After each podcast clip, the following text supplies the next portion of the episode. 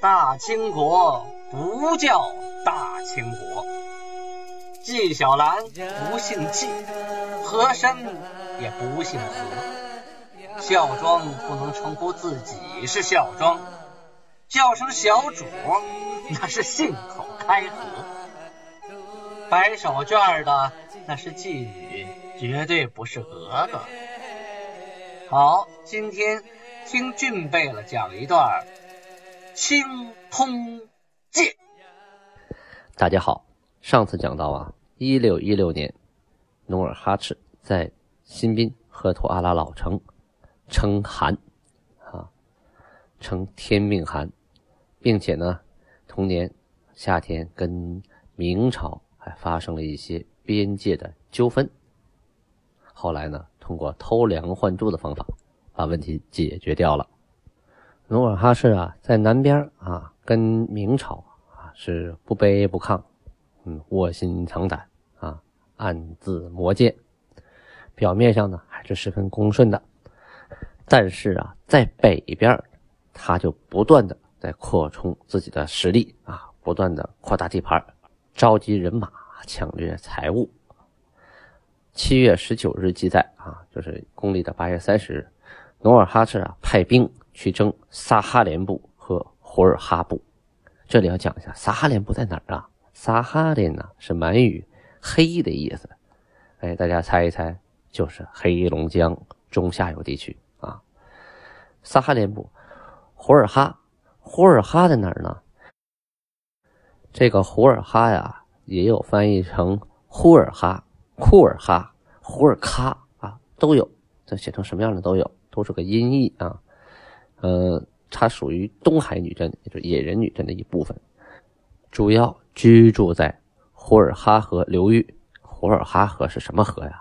就是今天的牡丹江。哎，这牡丹江又是满语啊，可不是牡丹花的意思啊。啊，曾经听说过。牡丹江市的某位领导要把牡丹花当成市花啊！这牡丹是满语“弯曲”的意思啊，牡丹江呢就是弯曲的河。这个呼尔哈呀，呼尔哈河就是原来牡丹江以前的名字啊。这个呼尔哈这个部落呀，它其实很大，不光在牡丹江这个呃流域，同时还分布于啊它的下游，还有松花江的下游，以及黑龙江的下游，墩墩河。就是今天俄罗斯的阿纽伊河河口那一带啊，就是从三江平原一直往南，现在的那个哈巴罗夫斯克啊，再往北，都是平原地区，而且这个各个部落之间呢，互相的啊，谁也不管谁，就是平等的关系啊，共存的关系。这次呢，去打这两个部落呀，是有原因的啊。首先说啊，今年五月的时候，阴历五月啊。黑龙江的这个撒哈连部啊，跟那个呼尔哈部的部长啊，博吉里呀，两个人就商量啊，商量要把这个金国呀，哎，就是努尔哈赤这边去购貂的三十人，就是去做买卖买貂皮的啊，因为那边貂皮便宜，买回来以后呢，再到南朝这边卖，是吧？那边貂产的也多，去的三十个人呢，就给抢了，抢完人呢，都给杀了，一个没剩。努尔哈赤一听，哎呀，勃然大怒啊！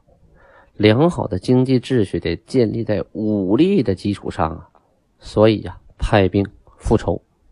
这个朱大贝勒呀，还有大臣呐，当时就说了：“哎呀，现在是夏季呀，这个道路太泥泞了，这大部队没法走啊！一场大雨，那泥都好几那么厚，你就一脚踩进去拔不出来。咱们等到冬天啊，河结冰了。”地也硬了，咱们再过去打他们也不迟啊。努尔哈赤说：“今夏不往，彼时必将秋粮藏妥，人弃寨而往石犬部。”这什么意思？说今年夏天你要不去啊，他们肯定就把秋粮打下来藏藏好了，好人呢就不在家里住了，都逃到石犬部了。石犬部在哪儿啊？这石犬部啊，就是指野人女真里边呀，有那么一个部落，在林子里啊，冬天呢用狗拉雪橇，哎，因为那个马呀，你在在大冬天大雪地里跑不了啊，那一蹄子下去就拔不出来了，牛也一样。那这个时候靠什么交通工具呢？就是狗啊。这个石犬部啊，在女真语里叫“因达混库拉拉”，“因达混”啊，就是满语的狗啊，犬。这个石犬部呢，是指明末清初的时候，对松花江下游、乌苏里江下游，还有松花江口往下黑龙江沿岸各个石犬部落的总称啊，不一定是一个地方，可能只要是有。在林子里头狗拉雪橇的啊都算，这里也包括居住在那个地方的赫哲、菲亚喀啊等族啊，这些人呢多养犬，用于行猎呀，还有拉船呢，还有拉爬犁呀。食犬呢是他文化的一大特征，所以啊这样说，呃，如果有机会您能听到这个满族的传统说不有。乌布西奔妈妈啊，这个乌布西奔妈妈里就有这个，他就掌握了五百条啊猎犬。打仗的时候，一声口哨，猎犬呼一窝蜂就上去了，对方的马队直接就被这个猎犬呢给咬伤了。他专咬马蹄子呀，马蹄子挨上一口子，马就倒了。哎，特别的这个特别有战斗力，然后人上去就把这个马上的人都俘获了。这个犬的战斗力那真是。不可小窥啊！你想几百只犬往上冲，太吓人了。训好了，真的很很可怕。那哦，顺便说一嘴啊，乌布西奔妈妈这个是满族的传统说部啊，讲的是一个哑女的故事。乌布西奔呢是满语乌摩西奔，就是非常有本事的意思。而妈妈呢是满语奶奶的意思啊，在这里呢，它并不是指亲奶奶，而是指有本事的、有名望的、值得尊敬的女人啊。这个故事呢非常好看，嗯，他讲解的这个人们对大自然的认识啊，和我们现在不同，和过去的古古代中原地区啊对天空啊、对大地、对星空、对月亮的认识也不同。他从另一个角度阐述了生活在东北亚一带的通古斯民族啊对对世界万物的认知啊很有意思，值得大家一看。网上也能买得到啊。好，接着说努尔哈赤说的话。他说呀，这些人逃到了这个石犬部，等我们的兵撤回来，这帮人又回家了，跟我们打游击战呢。要是照这么来的话，我去啊，他躲起来；啊我我我走了，他又回去，那这个事情这拉锯战没完没了啊，起不到作用。所以今年夏天我必发兵啊。他们以为我的大军过不去，是吧？所以他们的粮食就先没有藏起来呢，正悠然的闲居。哎，他们正美的睡懒觉呢。我大兵一到，必获全胜，杀他个出其不意，攻其不备。七月初啊，命每牛鹿选马六匹，共一千匹。大家听到了哈，一千匹啊，这除以六，那就是说呢，当时已经有一百五十个牛鹿了。同时呢，命令每个牛鹿派三个人，共六百人。这些人干什么呀？去乌尔简河啊，河源处，就是这条河的源头啊，到处是茂密的原始森林，都是粗壮的大树。命这些人呢，伐树，制造独木舟啊。这独木舟啊，就是把一棵树上下两头锯掉了，中间留下，然后拿呃凿子呀。锯子呀，还是斧子呀，开始抠，把这树啊抠出一个船形，哎，整个一块木头抠出来的。这个独木舟啊，并不是说能只能坐一个人啊，要到大树啊，那坐个五六个、十来个那是没有问题的。中间呢再加上横梁啊，撑着两边的帮，造这个独木舟。然后呢，派达尔汉虾啊，达尔汉虾是他的呃官名啊，飞扬谷领兵两千。去征东海的萨哈连部，到了乌尔简河的时候，步兵一千四百人啊，经乌拉河，就是乌拉。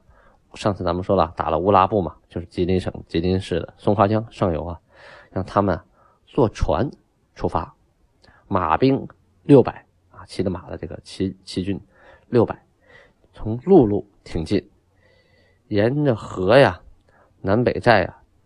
就是个大小的寨子呀，有三十六个。十月初一，这个兵就到了撒哈连江那儿，就黑龙江啊，取这个江南岸，就我们这边的中国这边的撒哈连寨子九个。所谓的寨子呀，就是一个个小村子，一个个小部落，它非常容易打，很容易，它没有什么战斗力，它就是一个自然的村落，有一些渔民呐、牧民呐，还有一些农民呐，很容易的啊。兵一到就解决问题了，然后呢，就把这个部队啊驻扎在佛多罗滚寨啊，这个汉字写成了佛多罗滚啊。我知道这个佛多呀是满语柳树的意思，这个罗滚努还真不知道什么意思啊，就是一个地名，在这儿扎营了。这个撒哈林江啊，每年十一月上旬啊，才开始结冰，而那个松阿里河呀，就是指。松花江啊，十一月下旬啊才结冰，而那一年呢，他提前结冰了。将士们都觉得，哎呀，嘿，今年真奇怪啊，讲究老天爷太罩着我们了啊，士气大振。你想，我们一到这儿，它就结冰了啊，提前就结冰了，这就可以直接过河了。因为那江是很宽的，你靠独木舟过去有点夸张了，那必须等结冰了。然后呢，直接杀到江北。江北十一寨，通通招服了，又招服了这个因达混库拉拉，就是石犬部，还有今天啊挠力河附近的诺垒部，这也是一个部落，还有七星河一带的石拉辛部，这个三路的酋长啊，就带着四十个壮丁，也都归附了。十一月初的时候，呃，大兵就回到了韩城。这个战斗就进行的很快啊，没等到进入大深冬啊，没有进入严冬呢，这仗打完了。后来呀，过了两年，一六一八年的时候，胡尔哈部的部长博吉里就率领着啊他们的部落，还有上一年归附的石犬部、诺垒部、史拉辛部的三路的部长的妻儿，因为上次我们说了嘛，这带走带走这四十人呢，都是男的啊，把男的都带走了。那妻儿都藏起来了，过了两年撑不住了，一个是想老公啊，二一个他这个家里没有壮劳力啊，这也不行啊。最后呢，就由这个胡尔哈部的部长布吉里带着一共百十来户吧，远道从黑龙江那边跑到了建州来归附了。努尔哈赤啊，得知哟这一百多户来归附于我了，哎呀，派人出去迎接，而且还带着马去的啊。让来的人啊，你们别走路了，骑着马，这样的话省点劲儿啊。看你走的多累呀！看到这个伯吉里呀，哎呦，大冷天的，看还没有没有棉衣，因为他们走过来呀，实在是太惨了啊，就把自己呀穿的这个貂皮的大衣就赏给了伯吉里，这是何等的荣誉啊！呃，同时呢，还赏给这个石犬部啊，石犬部来的人。赏给他们妻子、奴仆、马、牛、衣服、粮食、屋子，还有一些生活日常用具，让他们能踏踏实实的。因为他们都是猎人呢，啊，他们到这边呢，你食犬部到这没什么用了哈，也不能再狗拉爬的，呃，那个用狗干什么了？好，就让他们在这儿种地，或者安安稳稳的生活，或者是打猎，或者是当兵啊。总之呢，让他们安顿下来。努尔哈赤的这一点呢，是一般人都做不到的啊！他一面呢抓紧生产，一面抓紧练兵，同时呢对周围的部落是恩威并施。你服了啊，那我就对你特别的好，绝对是优待俘虏。这种优待不是一般的优待，不是口头上的优待，是真正的把你的心给笼络过来。那你不服，那我非把你打服了不可啊！但是呢，打服了不代表杀光了啊。这回呢，通过这个方法，就逼着他们都来归附，啊，就是把你的那个男人抓走了一部分，剩下的一部分你没法活了，那你就慢慢来归附我。你归附我，我好好待你，哎，你也就不记仇了，将来就踏踏实当我的良民了。还有一个要说明的呀，不管你是啊撒哈连部还是胡尔喀部啊，这些人通通都是女真的后裔，他们讲的语言呢都是女真话，或许在方言上啊跟建州。会有所不同，就像现在我们那个书面记的满语的普通话，就是建州的本地语言啊。但是你现在到了这个黑龙江部分啊，黑河呀，还有那个齐齐哈尔啊，听到老人讲的满语，有些就和我们书本记录的有些区别，不太一样。这是各地都有方言的存在，但是在语言沟通上，它没有问题，大家说话都能听得懂。这一年的腊月啊，蒙古的明安贝勒他的二儿子塔塔巴图鲁送马呀四十匹来叩见努尔哈赤，这呀就表示两个意思：一个呢是表示我对你的对您的恭敬啊，我来进贡来了；二一个也是来讨赏啊，光有马不行啊，我得换回点别的日用品呢。我呢就不缺马，缺别的呀。所以呢，努尔哈赤呢，该赏的、该赠的啊东西，都照例颁给，就跟他上次他哥哥他们来说一样啊，该赏给什么赏给什么，就把他遣回去了。这一年呢，努尔哈赤开始造钱了，哎，这也应该是一个国家的标志啊，因为建国了嘛，他得造钱，自己造钱就比较方便。你花明朝的钱，他费劲儿啊。他造的钱呢是两种啊，一种是汉文的，一种是。满文的啊，就是我们平常看到那种大钱儿啊。这个满文的钱币呀，上面有四个字，由左及右，由上及下，用满语啊读起来是阿卡弗林啊汉吉哈。但是当时用的呀是老满文啊，比如说汉呢，它就没有写那个圈儿，说现在都都得读成堪了啊。但是当时呢，这个圈点呢没有。啊，没有规范，老满文里的缺圈点，就咯呵呵是分不清的啊。这“嘎哈和哈哈是分不清的，就是乌鸦和男人是分不清的。哎恨和哎更是分不清的，就是驴和老公是分不清的，只能靠猜啊，根据上下文意思去理解。这里的呢，阿卡弗林哈汉吉哈啊，它这个意思啊，就是呃天命的啊，有福气的寒的钱。汉语直接译成为努尔哈赤钱啊，背面呢什么字没有，光板的。汉文钱呢，就是印汉字的，是汉字楷书，上面直接就写着四个字天命通宝”。这个时候就可以确定啊，他这是天命啊，他就已经意识到啊，这是我的年号是天命了啊。呃，背面也是没有字儿。这个时候努尔哈赤啊是刚刚开始创业就。还没有成立这个钱局啊，不像清朝后期有什么保全呢？你看很多大钱后边都有“保全”两个字啊，满文的还有汉字的，就表示这个钱呢是保全这个局啊造的。清朝有很多这个钱局啊，每个局造的钱后边都有它的名字。这个保全就是表示这个钱是保全局生产的。这个时候努尔哈赤啊没有设这个钱局，只是用这个小炉铸钱。就是那种小的那种呃炉子啊，把铜化掉，化掉以后呢，要浇到这个模子里，所以造的钱呢很粗略，内外就那个边缘的不整齐，而且轻啊、重啊、薄厚啊还都不一定啊。所以天命六年（一六二一年）迁都辽阳的时候，才开始啊正式铸造韩钱啊，并广为流通。就那个时候花的钱呢。那都是努尔哈赤造的了。回顾一下努尔哈赤啊，从正月初一拜了老天爷，当了汗之后啊，发布了很多政令，做了很多事情啊，为了管理这个国家啊，动了很多脑筋。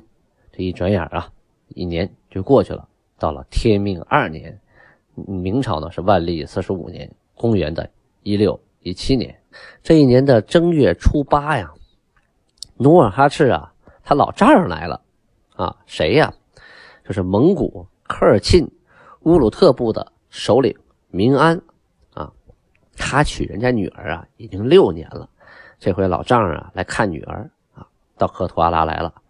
努尔哈赤啊，迎出去百里啊，就跑出去一百来里地啊，而且盛宴接待。那个时候都是见面啊，先行礼，然后简单的设宴接待一下，然后再回城再大排宴宴。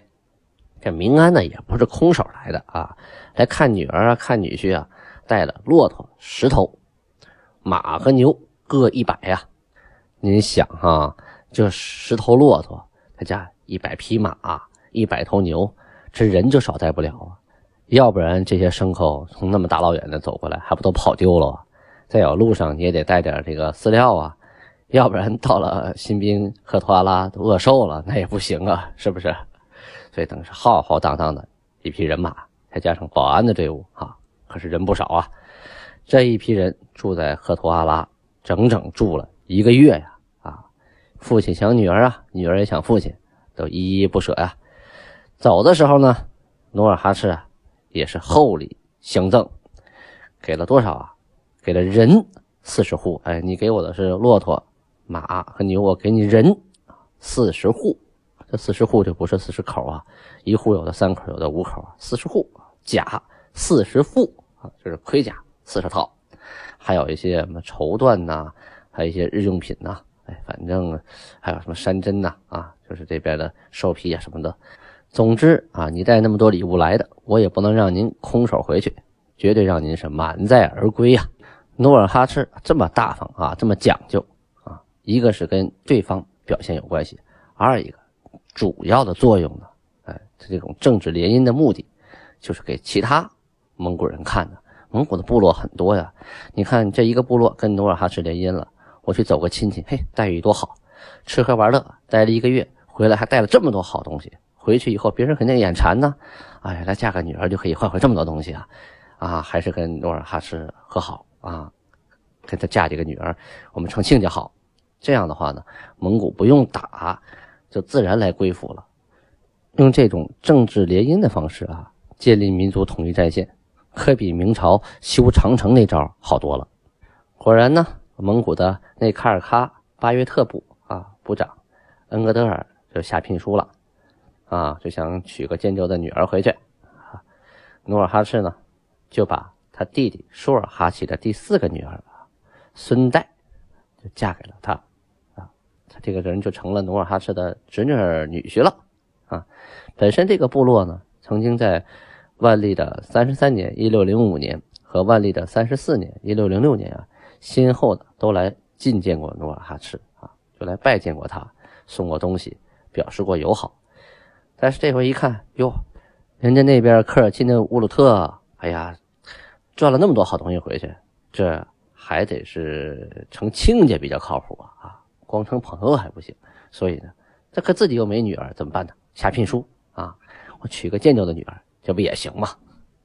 这一年啊，就是正月的时候啊，呃，蒙古那边啊，铁木真的后裔宰塞，他是蒙古内卡尔喀五部的酋长啊，带领着蒙古部队，就是骚扰民边，在半夜的时候啊，就攻入了镇一铺，就是今天辽宁阜新清河镇啊细河铺村，还有开元城北。